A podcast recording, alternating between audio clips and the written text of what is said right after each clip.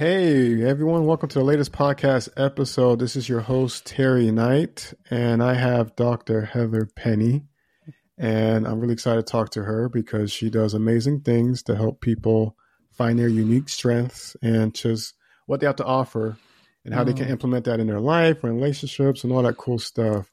Um, she's an author, obviously, a teacher, advisor, leadership coach, and thank you so much for coming on. I'm just excited to talk to you. Oh, thanks for having me, Terry. It's good to be here. Yeah, thank you. So let's just get to it. Get to the, the good yeah, stuff. Let's jump right deets. in. jump right in. Um, Heather, yeah, let's just let people know who you are and where you came from, and let's go from sure. there. Sure. Yeah, I'm a leadership coach, and I started out in education, teaching little third graders and moving up through university level. And I think that's, I love bringing that up because that's where I learned a lot about just how we learn and grow as humans. I moved on in my graduate work and got my master's in leadership, worked a lot with the uh, adult learners and also with just starting to do consulting. And then moved into my doctorate work where I just realized I love teaching, but I want to teach what I want to teach on. so I thought, let me start looking at how people spiral up. How do we increase our emotional well being, our career fulfillment, and who we are as a human being versus how do we spiral down? And when I started reading the research, we're pretty clear of why we're spiraling down, but there wasn't a lot of conversation about, okay, we got it loud and clear. We are spiraling down as a humanity, the society of just depression, anxiety, anger. I mean, we see it, right? But yeah. what do we do about it? So I wanted to be on the other side of that conversation that says, hey, if we can spiral down, we can master the art of spiraling up. Let's start talking to people about what they're doing to spiral up and increasing emotional well being and just overall uh, fulfillment. Cool. Yeah, I love that. Um, I mean, I think anyone in life, entrepreneurships, people mm-hmm. working, you know, nine to fives, I think we all have that emotional stability where we're trying mm-hmm. to figure out things and we have that spiral down, like you mentioned. Um, what were some of the things you learned when you were getting your master's in leadership uh, that kind of have you pivot and say, hey, I want to do my own consulting and I really think I can find this little little niche, this little part, and really figure out how to help people out? Yeah. Well, I I'll be honest. I went straight through. I finished up my bachelor's, got my teaching credential, and then saw the pay the pay scale leap in the educational school systems of what it would look like when you get a master's. And so I didn't stop. So I just like I don't. I'm just going to keep going. And so I got it in leadership. I learned a lot about it, but frankly, I was pretty young, and I was in my late twenties, and it was between my master's and my doctorate. I took uh, probably several, almost 20 years off between my degrees and just kind of lived, got life experience, and went back in my 40s for my doctorate. And I just, I'm so grateful I did because I just needed that life experience a little bit more besides just kind of plowing through school. And that's when I knew when I returned it was going to be in something that I wanted to go to school for and I wanted to learn and research about. So I got a doctorate in human res- in um, human services versus something in education because I just wanted to look at how do I serve humanity.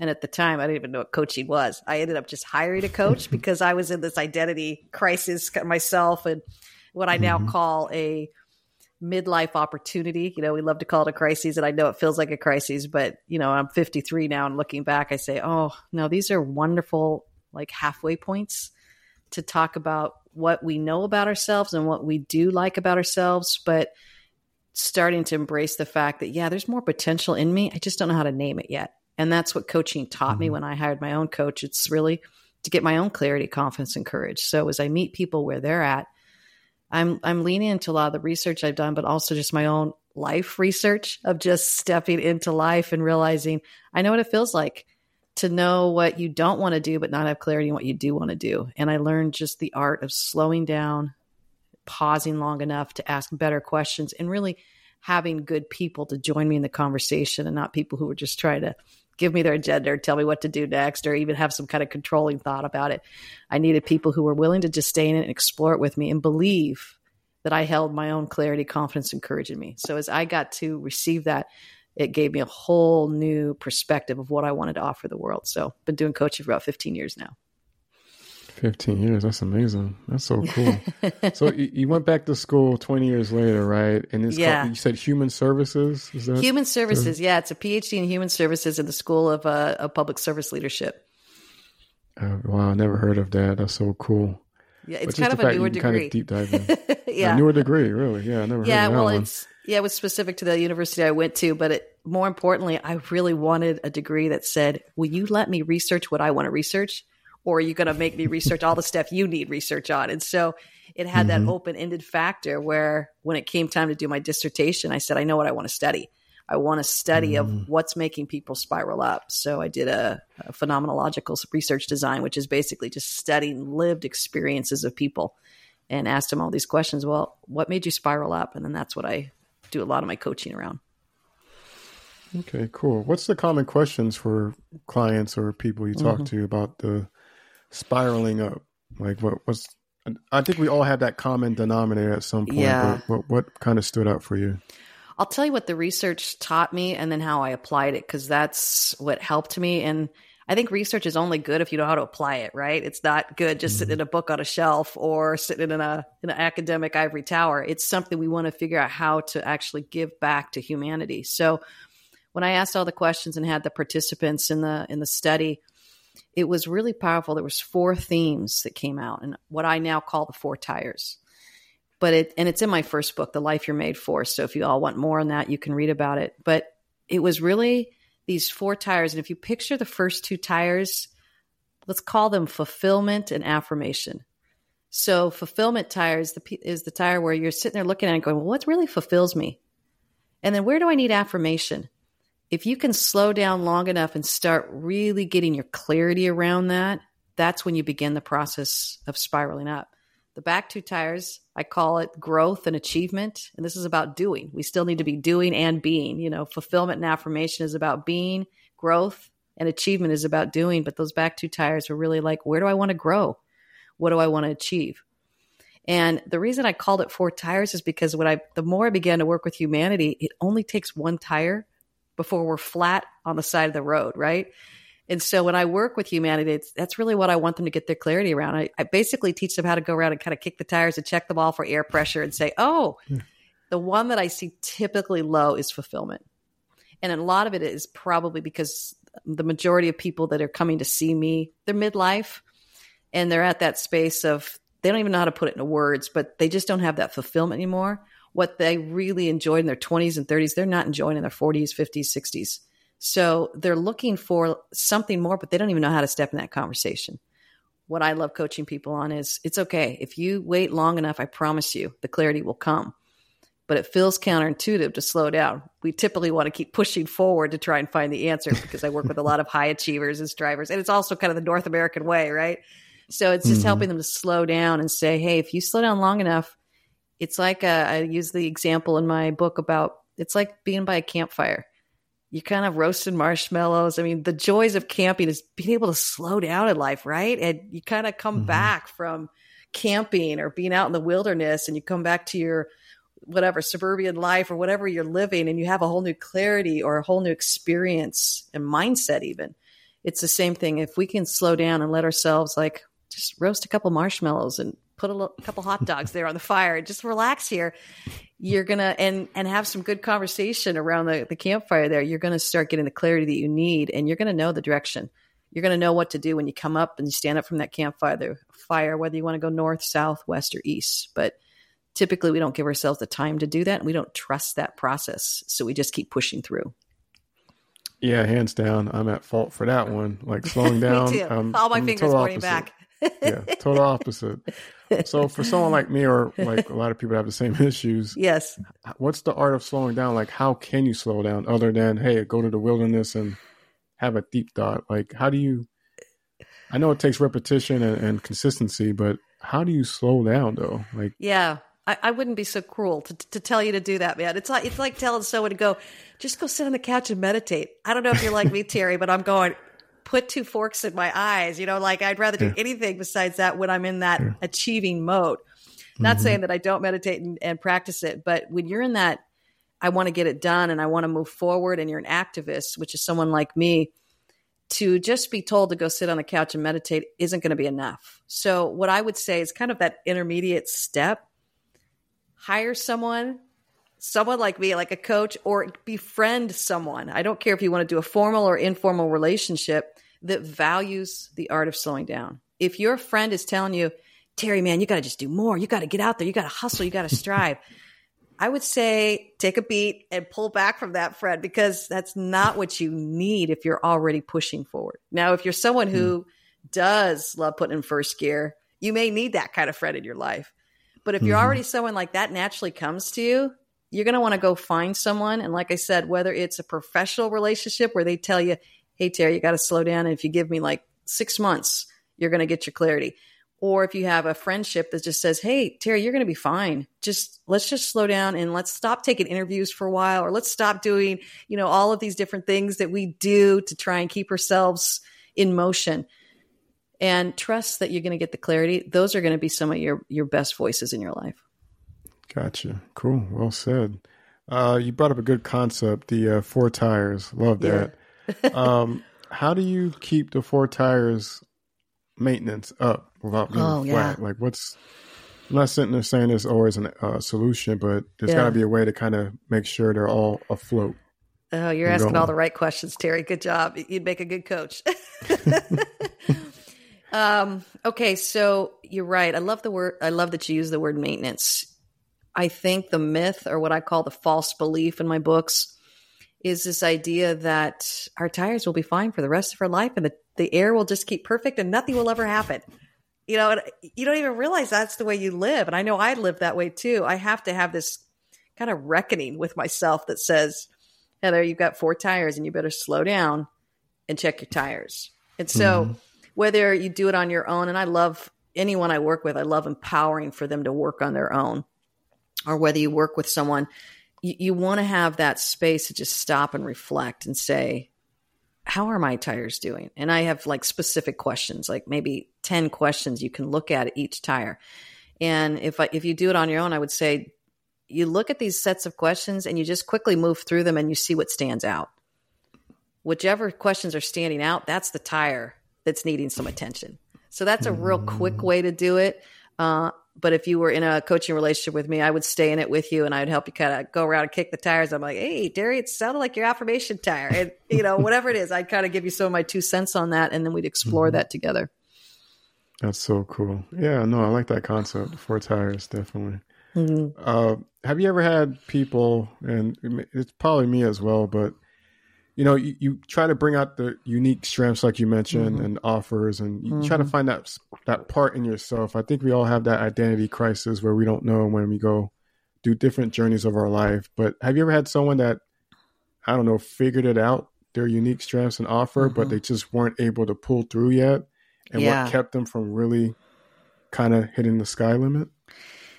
Yeah, I'm just sometimes I get sensitive about saying it because it sounds like I'm plugging my services, which I'm not because I hire coaches and counselors and so many people in my life, but I'm a big fan of hiring the right person because I mm-hmm. like results quicker.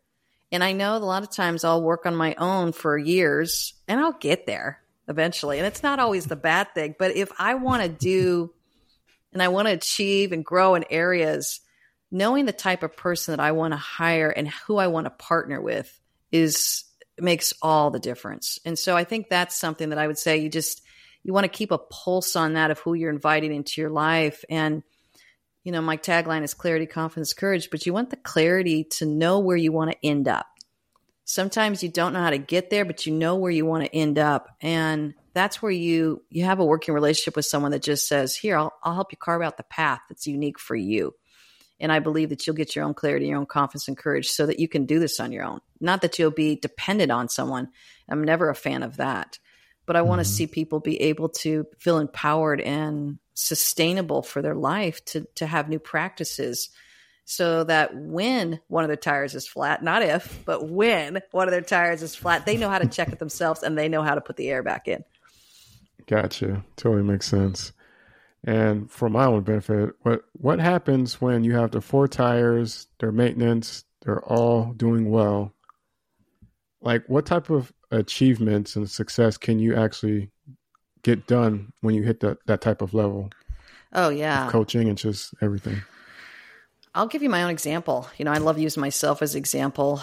Um, I, I have my own coaching company, like I said, I've done about Mhm. 15 years. And one of the things I noticed a couple years ago was just this fatigue rolling over me. So, you know, I try and practice what I pe- preach. I would check my four tires, and I just kept coming back to this. All of them. I'm not fulfilled in what I'm doing. I'm not. I don't feel the affirmation that I want to either be giving or receiving. I'm not Mhm. growing in the areas I want. I'm not achieving where I want. You know, what's happening here?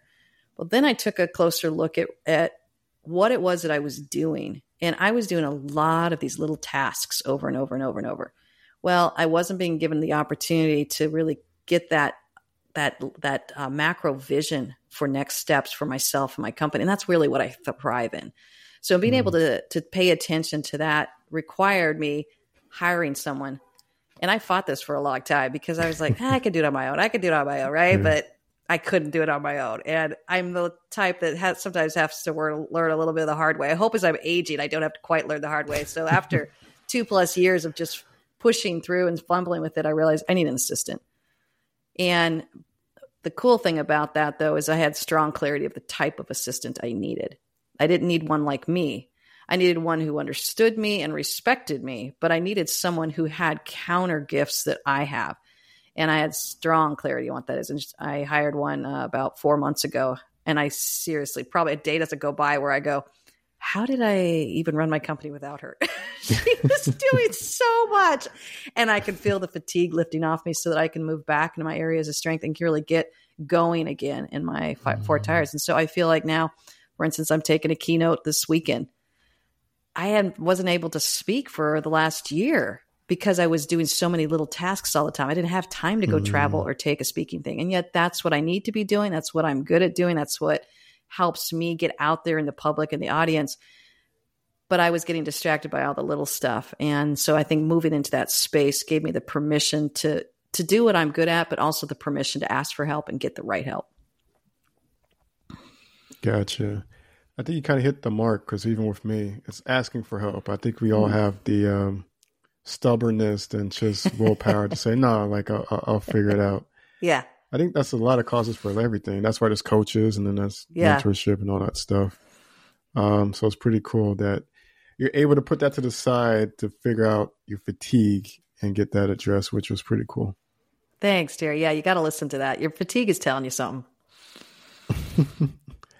Um, you mentioned a keynote. Um, where where exactly is that? Like being hosted? Yeah, sure. It's this Saturday. I'm in uh, Rocklin, California, which is up near Sacramento area, and it's a Mhm. creative a creative conference where I'm speaking to all these creatives that are moving into their life and their strengths. And they asked me to come in and talk about clarity, confidence, and courage. And honestly, my new book, Grace Space: How We Create Spaces of Grace Around Us that we want to live and lead in. Cool. Yeah, I wanted to actually talk to you about that. So you have a new book, Grace Space. Oh yes, Can you kind of go through exactly what the book's about and how it can Oh, help sure. someone? Yeah. I I was working in the, all of these leadership spaces and it was several years back and I remember feeling the fatigue again and this is where I want to say listen folks the fatigue and don't give into it but it's telling you something and for me it was telling me our people are struggling with critical thinking and personal empowerment of choice and I'm also a parent of two young adults now too. And you know, the end game is to to launch people, to launch our kids into this world and make positive contributors to society. That's our end game as a parent, right? Mhm. So it's also very synonymous to what we're doing as leaders and employees. The end game really is to serve our people so that they can be their best self and to help them feel more and more empowered and independent and and reach untapped potential. I think that's what great leaders do. So Grace Space became this catalyst where I thought, you know, more and more people are getting scared to speak up. They're getting scared to step into these conversations. They're scared to even tell anybody an opinion, much less how they vote, right? So I realized we had coined these phrases of safe spaces, which thank you, whoever started that. We needed that. But I believe as humanity, we've evolved what I was beginning to see as a leadership coach is we're creating all these little safe spaces, but then we're like lobbing grenades over to each other's safe spaces and saying, no, you got to vote like me. You got to think like me. You got to act like me. You got to, you know, talk like me. And if you don't, you're the villain. I think that's a lack of critical thinking and really, frankly, a lack of grace toward humanity. And I use the term grace as an opportunity to do goodwill to humans. To re- and don't we want to remember our humaneness? So I remember just feeling this fatigue working with a lot of conflict one day. And I just came back and sat at my desk and I just created these seven practices and what I call practices because it's something we need to practice. But I just said, and I was working particularly with a client that day who was so mad at somebody in the company and accusing them of all these stuff. And I said, Did you know that you have a choice to actually forgive this person? Or did you know you have a choice to respond to this person? Or do you know you have a choice to actually quest- ask questions versus accuse. So I found myself using these juxtaposed phrases like, well, sure, you could totally accuse this guy of meaning to do this to you, or you can actually stay curious and ask some questions. And it was powerful because I heard the client on the, on the phone go, Oh, well, yeah, I want to ask questions. But I could hear that he didn't even realize he had that choice. It's almost like we as humanity are getting victimized by other people's emotions and even by our own emotions. Mm-hmm. Someone accuses us, we're going to accuse back. Someone reacts to us, we're going to we're going to push harder. And I think recognizing that we have a split second to make a choice, but if we don't have clarity on what those choices are, we can't reach for them quick enough. So, questioning versus accusing is practice number 2. The first one is responding versus reacting. And trust versus fear, control versus freedom. These are some of the seven practices that I talk about. And I tell everybody, don't worry, you're not supposed to be perfect. The goal's not perfection here. Like all of us, myself included, have accused and reacted and tried to control versus offering freedom. However, I think if we understand what juxtaposes that, we're going to get smarter and better at reaching for a new choice that we didn't have the clarity on before. So my goal is to just simply put seven practices out there and you know, grace is such a big word. I'm sure there's a million practices, but I'm helping focus on seven and the seven that I practiced for several years before I wrote the book. I thought, well, I'm going to try it. At the time, I'm raised, I was raising a 15 year old son, 17 year old daughter. I had lots of opportunities to practice receptivity versus defensiveness, constructive language versus destructive language. Mm-hmm. And if you see the book to the day, my son now is 19, and I actually dedicated Grace Space to my son because we were hmm. working through our own personal conflict. And that's why I love, even though I'm a leadership coach, I say leadership starts from within. Who we are within as a human being dictates who we are as leaders. So let's do our growth work, people, and let's make sure that we're really taking care of who we are internally so that we can offer our best self externally. Cool. Well said. I like that you dedicate that to your son. Um, the the personal conflict, right? Because we, we mm-hmm. all have that. I have a 15 month old, um, not at that stage where you know they're teenagers, nowhere near that. But uh, what what seven practices, I guess, from the book? Can you give an example that would help someone in need that is raising a kid that sure. they may encounter that could benefit them? Yeah, I'll give you my own experience, of course. Sometimes just it's easier for the you know, I always say I'm trying to knock the pedestal out from underneath me. I don't even want anyone to think that I have any kind of superiority in this just because I wrote it. I write it for me as much as I do for everybody else. So right. I think with um, my son Luke, and I think he'd be really free to talk about this too because we've been really transparent on it. But there was a time when the conflict was so intense and he was 15 and you know i'm a middle-aged mom and going what is happening? And we'd always been mm-hmm. very close. And, you know, I just remember coming to his room one day and said, clearly, uh, mom's missing something. I am not getting something here. if you will just hang in with me a little bit, I promise that I'll listen to you. And what I'm trying to engage was that practice of freedom versus control. Mm. I knew instinctively that this this boy was becoming a man and needed a mother to shift with him. I just knew I wasn't getting it. So I thought, why not just lead with that and tell him I'm clearly not getting it, and it probably has something to do. I don't think I said directly to him, but in my head, I'm thinking it probably has something to do with freedom and control. You're trying to like assert your own independence, and I'm mm. I'm telling you, get a jacket and take your vitamins, and you're about it's you know you're setting your teeth on edge. and so, and it was little things like that, honestly, and it was bigger things like telling him which classes I thought he should take, or maybe what school, mm. you know, or any because I've got lots of ideas and opinions, and I think it's very helpful. And so one of the freedom phrases that I put out there with him as I said, son, you can say whatever you need to say to me as long as it's respectful, but you can say it and I promise you I'll listen. And one of the phrases that I said I wanted to give him was, Mom, that's not helping. I said, if you can say this with respect, when I'm trying to tell you something, you can just mm-hmm. say, Hey, mm-hmm. mom, that's not helping. It's going to cue me that what I'm doing is starting to feel controlling and it's not giving you the freedom you need. And I knew the onus was on me to help give him some phrases. You know, do I want him to try and feel like he has to, at 15, to try and compete with me, who's very verbal and educated? And, you know, that's so cruel and unfair. And yet we do that as parents. So the mm-hmm. onus is on me to just meet him where he's at and say, I'm not I'm not getting it. Here's how you can help me. And if you stay in it, I promise you'll listen. And I remember there was there were several conversations after that where I thought, "Ooh, okay, that's a blind spot head. that is clearly a blind spot. And your 15 year old son is here to be your little teacher.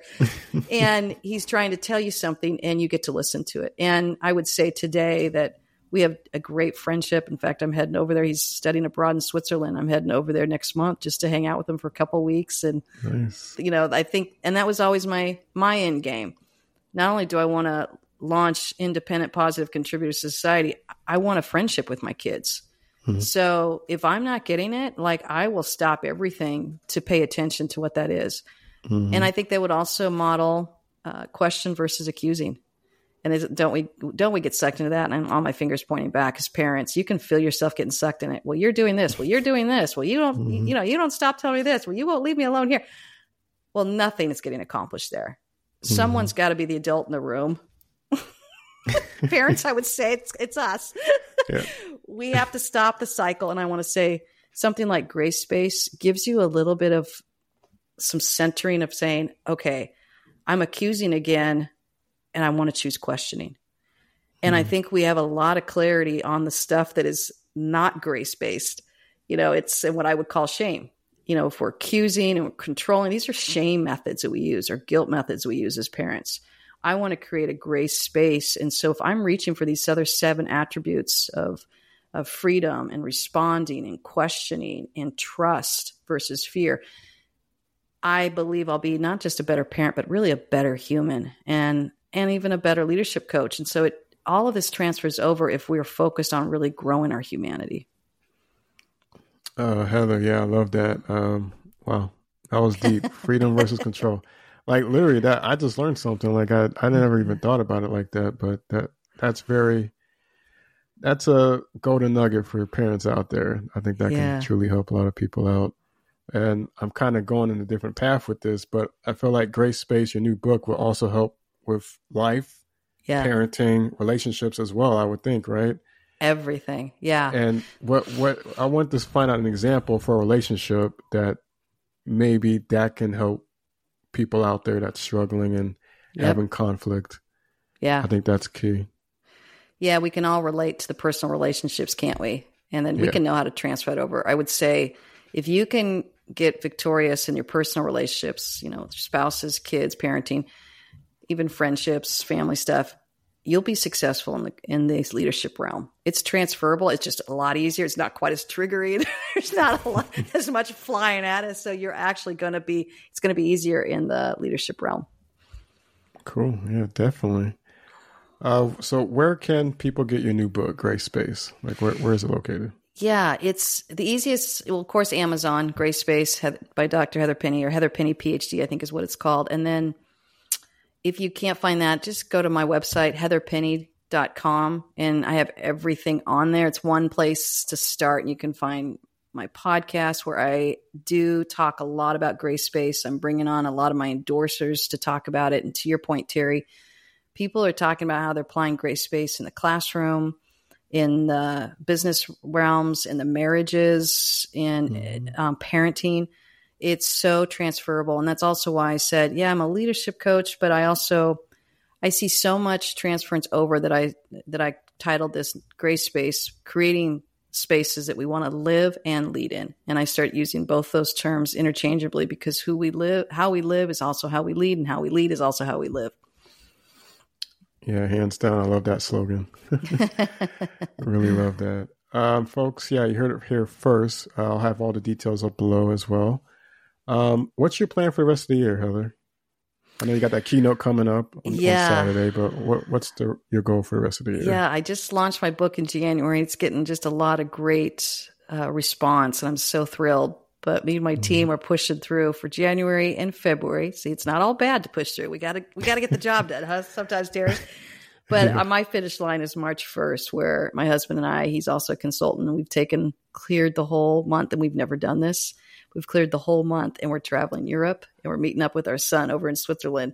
So we're doing oh. that for March, and then I'll come back, and I'm hoping that I'll have a lot of clarity and my own clarity, confidence, courage about what's next. But I'm taking keynotes, and I'm starting to do workshops, doing webinars around this. I'm just getting a lot of response around grace space because it's it's such a practical tool that we need right now in our world, and people are really responding well to it. So I'm just so thrilled to be able to just be there and support the conversations around it. And I and I'm asking everybody just to join me, join me, join us.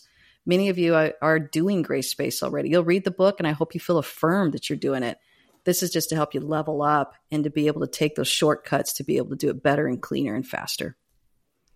Yeah, exactly. I'm about to look into that. uh, uh, Heather, um, one last thing though, because I like to ask guess the same question. It's sure. uh, what keeps you going every day when you want to give up, whether it's now or in, you know earlier when you had kids, parent, you know, parenting oh, yeah. or your career, wherever it could be that you think will take place. Yeah. I don't mean to sound cliche or like an easy answer, but I got to say my faith is so important to me that mm-hmm. my my connection with my divine creator, which I call God, and I believe is all loving. I believe that there is a force out there that is rooting for me. And when I can't root for myself or or frankly anyone around me because I'm having just a really sour moment in my life, but um, I believe there's such a loving presence that is pursuing me and pursuing my position in this world, my purpose in this world, and is really my lifeline to my own clarity, confidence, and courage. So when I have my bleak moments and my dark days and my hard moments, to know I have that lifeline to look up and and to help me look inward versus trying to shoulder it all on my own. I can't tell you what a relief that is to me. Yeah, I agree. I can relate. I okay. agree 100%. yeah, can't you? cool. Well, guys, you heard it first. Heather Penny. Um, Heather, do you have any social media platforms people can reach out as well? Or is it just I do, the website? Yeah. Heather Penny. No, I'm all over the place. LinkedIn, Heather Penny PhD is my handle. Instagram, Facebook. Um, I tried a little bit foray to TikTok. I don't know. We'll see what we'll see how that's happening. You guys can let me know if you like it or not. But probably uh, LinkedIn and Instagram and Facebook are my strongest presence. Gotcha. No, you know, just you mentioned TikTok. Just top of my head, you have this new book, Grace Space. Like you gave an example, cool example, freedom control, yeah. parenting style. People will love you like reenacting an example from that and how the book can benefit from it. And I think with your seven practices, you can go down a whole list of like examples. Like it, people will love that because then you okay. give them a visual on what your book is about and how yeah. they can implement it. Like, all right, Terry, I think I'll do that. Probably a personal practice, like in your personal life, and also maybe in the yeah, leadership space. I love it, Terry. Exactly. Yeah. All right, I, I, I got really, my social I, media really calendar so. for the year. I'm dead. I'm so serious. Like, I think that will make you blow up on there. Like, just doing okay, that. Okay, I'll do that. I've learned so much already, so it's like crazy. Oh, good. Yeah. Okay. Then I'll do that. and I'm also um, my podcast. I'm I'm starting to focus on each of the practices, and then I'm mm-hmm. bringing on people who have read the book and are doing the practices themselves. So I just, for instance, interviewed someone who's doing Grace Space uh, as a professor at Pepperdine University, and so I'm just intrigued with how people are making their own application, and I'm just so excited because I think as those, as a listener here, you can start hearing how you might want to do it for you, but it's exciting to see how everyone's applying it, and it's much easier than you think. Exactly. Yep. Baby steps, but baby steps. It can yeah. be done. Yeah. cool. Well, Heather, thank you so much for coming on. I You're appreciate welcome. it. Thanks for and having me. uh, thank you. And everyone to the no- to the next episode. Uh, take it easy. Peace out. All right. Bye bye, everyone. Bye.